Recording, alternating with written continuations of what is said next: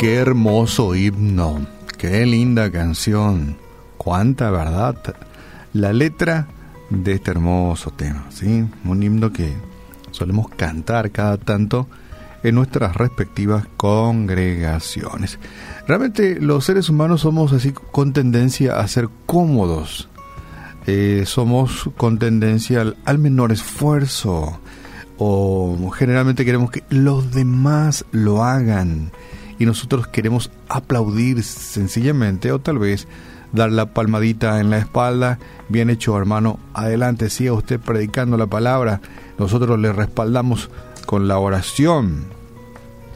Y, y creo que la gran mayoría de las personas somos así.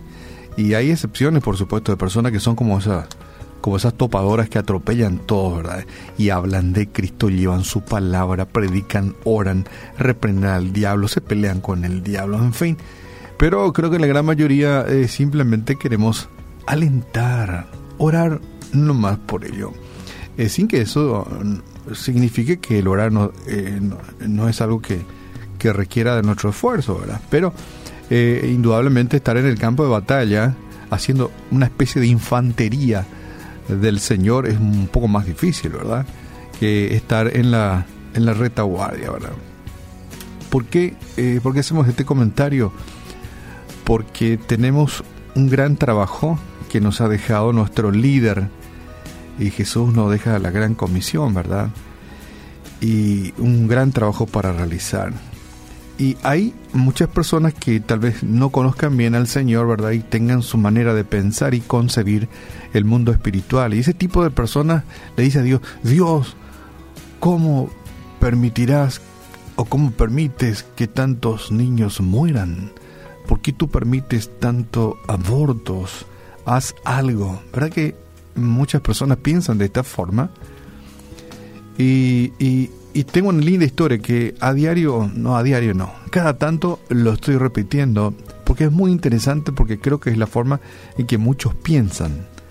Y esta historia dice así, una noche una mujer soñó que estaba conversando con Dios. Estaba enojada por todo el sufrimiento y el mal que veía a su alrededor.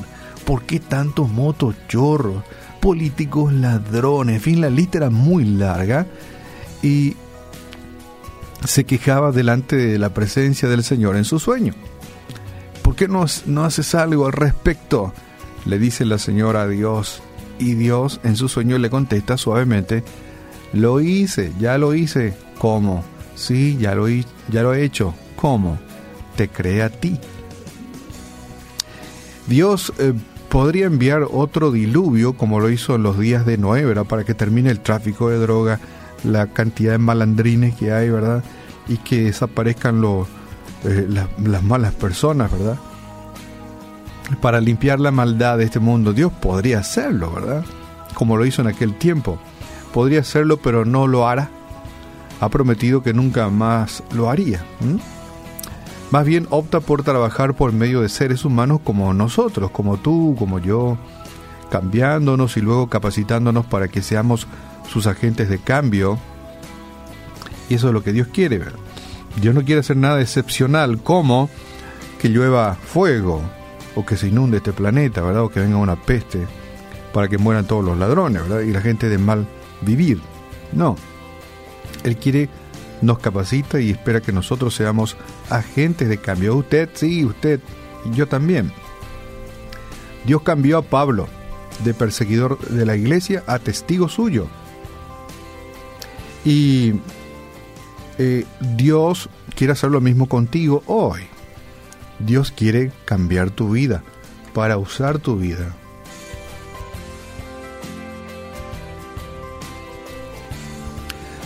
Muchos se preguntarán, ¿seré yo, Señor, ¿Mm? el personaje que tú quieres cambiar o la persona que tú quieres cambiar para impactar este mundo? Y sabes que la vida y las cartas de Pablo enseñaron, inspiraron y consolaron a la iglesia en sus primeros días.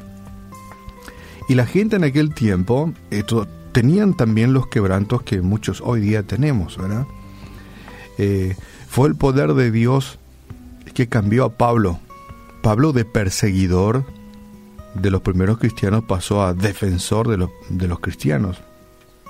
La vida de Pablo es muy interesante y Dios lo usó para cambiar el mundo a su alrededor, el de aquel tiempo, el de su contexto social y sus contemporáneos.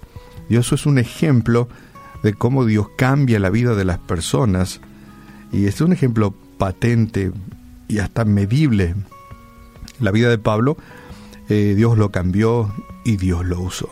Y como la vida de Pablo hoy, en este siglo XXI, en esta, ¿por qué no?, década nueva que estamos arrancando, Dios quiere cambiar nuestras vidas.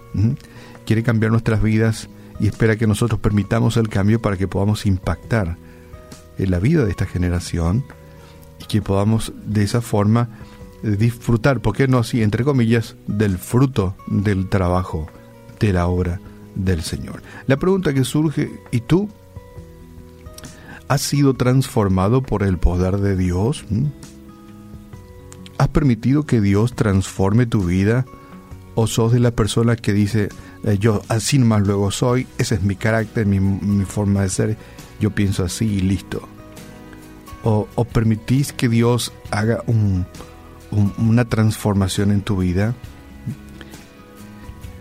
¿Lo servís ahora obedientemente para cambiar la vida de las personas que te rodean? Muchos eh, sencillamente han entregado sus vidas a Dios, y lo han hecho, pero no han hecho este segundo paso, servir obedientemente en la obra del Señor para cambiar vidas, por ejemplo, de las personas que les rodean. Empecemos por la familia. Eh, tenemos mucha gente, eh, conozco a chicos que yo quiero ir a Sudáfrica para, para predicar la palabra de Dios y uno le pregunta, ¿y ya le predicaste a tu papá o a tu hermano, a tu tío o a tu el vecino de al lado? Y algunos te dicen, no, la verdad que no, porque tengo vergüenza. Bueno, empezar por los tuyos, por tu vecindario, y después nos vamos todos a Sudáfrica. Y hoy es un lindo día para, ¿por qué no?, pedirle a Dios que, que obre en nuestros corazones y en nuestras vidas, para que por medio de nosotros traiga cambio a nuestras familias, nuestras comunidades y el mundo. ¿Acaso no es eso lo que queremos? Cuando hacemos un, una radiografía de nuestra familia, de nuestra sociedad, lo que más queremos es el cambio para bien de nuestra familia, de nuestra comunidad, de nuestra sociedad y de nuestra nación. Y la pregunta que sí o sí tiene que venir, ¿y qué estamos haciendo para ello? ¿Qué estás haciendo tú? ¿Qué hago yo? ¿Qué hacemos como parte de esta sociedad? Este breve tiempo de reflexión es que permitamos que Dios nos cambie, ¿sí? Cambiado para cambiar. Podríamos titular si este espacio. Cambiados tú y yo para que podamos cambiar. En la medida de, de, las posibilidades nuestras y en las medidas de las posibilidades que Dios nos brinda a través de su poder. Mucho podemos hacer. Si miramos la historia encontramos la vida de tanta gente que con muy poco ha hecho mucho, porque el respaldo era divino, el respaldo era del Espíritu Santo de Dios. Deja que Dios cambie tu vida en este nuevo tiempo que estamos arrancando para que tú puedas ser el factor de cambio que esta sociedad necesita, esta nación necesita. A veces queremos flaquear porque pensamos que yo soy, soy muy solo, me siento muy solo y hay tanta necesidad y yo me siento muy solitario. No estás solo, nada más y nada menos te respalda el poder de Dios. Y esto para que eh, pensemos en este día esta frase que dice así, solo cuando hemos cambiado nosotros podemos ayudar a los demás a cambiar. Podría ser un eslogan para estos primeros meses de este nuevo año. Solo cuando hemos cambiado nosotros, primeramente yo, yo primeramente. Y en segundo término, puedo ser un factor de cambio a los demás. Puedo ser un factor de cambio a quienes nos rodean. Padre Dios, en el nombre de Jesús te damos gracias hoy porque tú tienes el deseo de cambiar poderosamente nuestras vidas. Ayúdanos a que podamos hoy entregar nuestras vidas para que el cambio se produzca, para que el cambio que esta nación necesita pueda empezar por nosotros mismos. Yo cambiando mi vida, yo cambiando la vida de mi, de, de mi familia, yo cambiando la vida de mi sociedad por, el poder del Espíritu Santo de Dios. Gracias porque tú aún sigues tratando en este tiempo con todos nosotros y estás aguardando que realmente entreguemos nuestra vida enteramente en tus manos para que podamos ser factores de cambio. Que en este nuevo tiempo podamos entender tu palabra claramente, que tú nos has dejado un gran trabajo, el de proclamar las buenas noticias eh, en, en este tiempo y podamos influir a nuestra generación.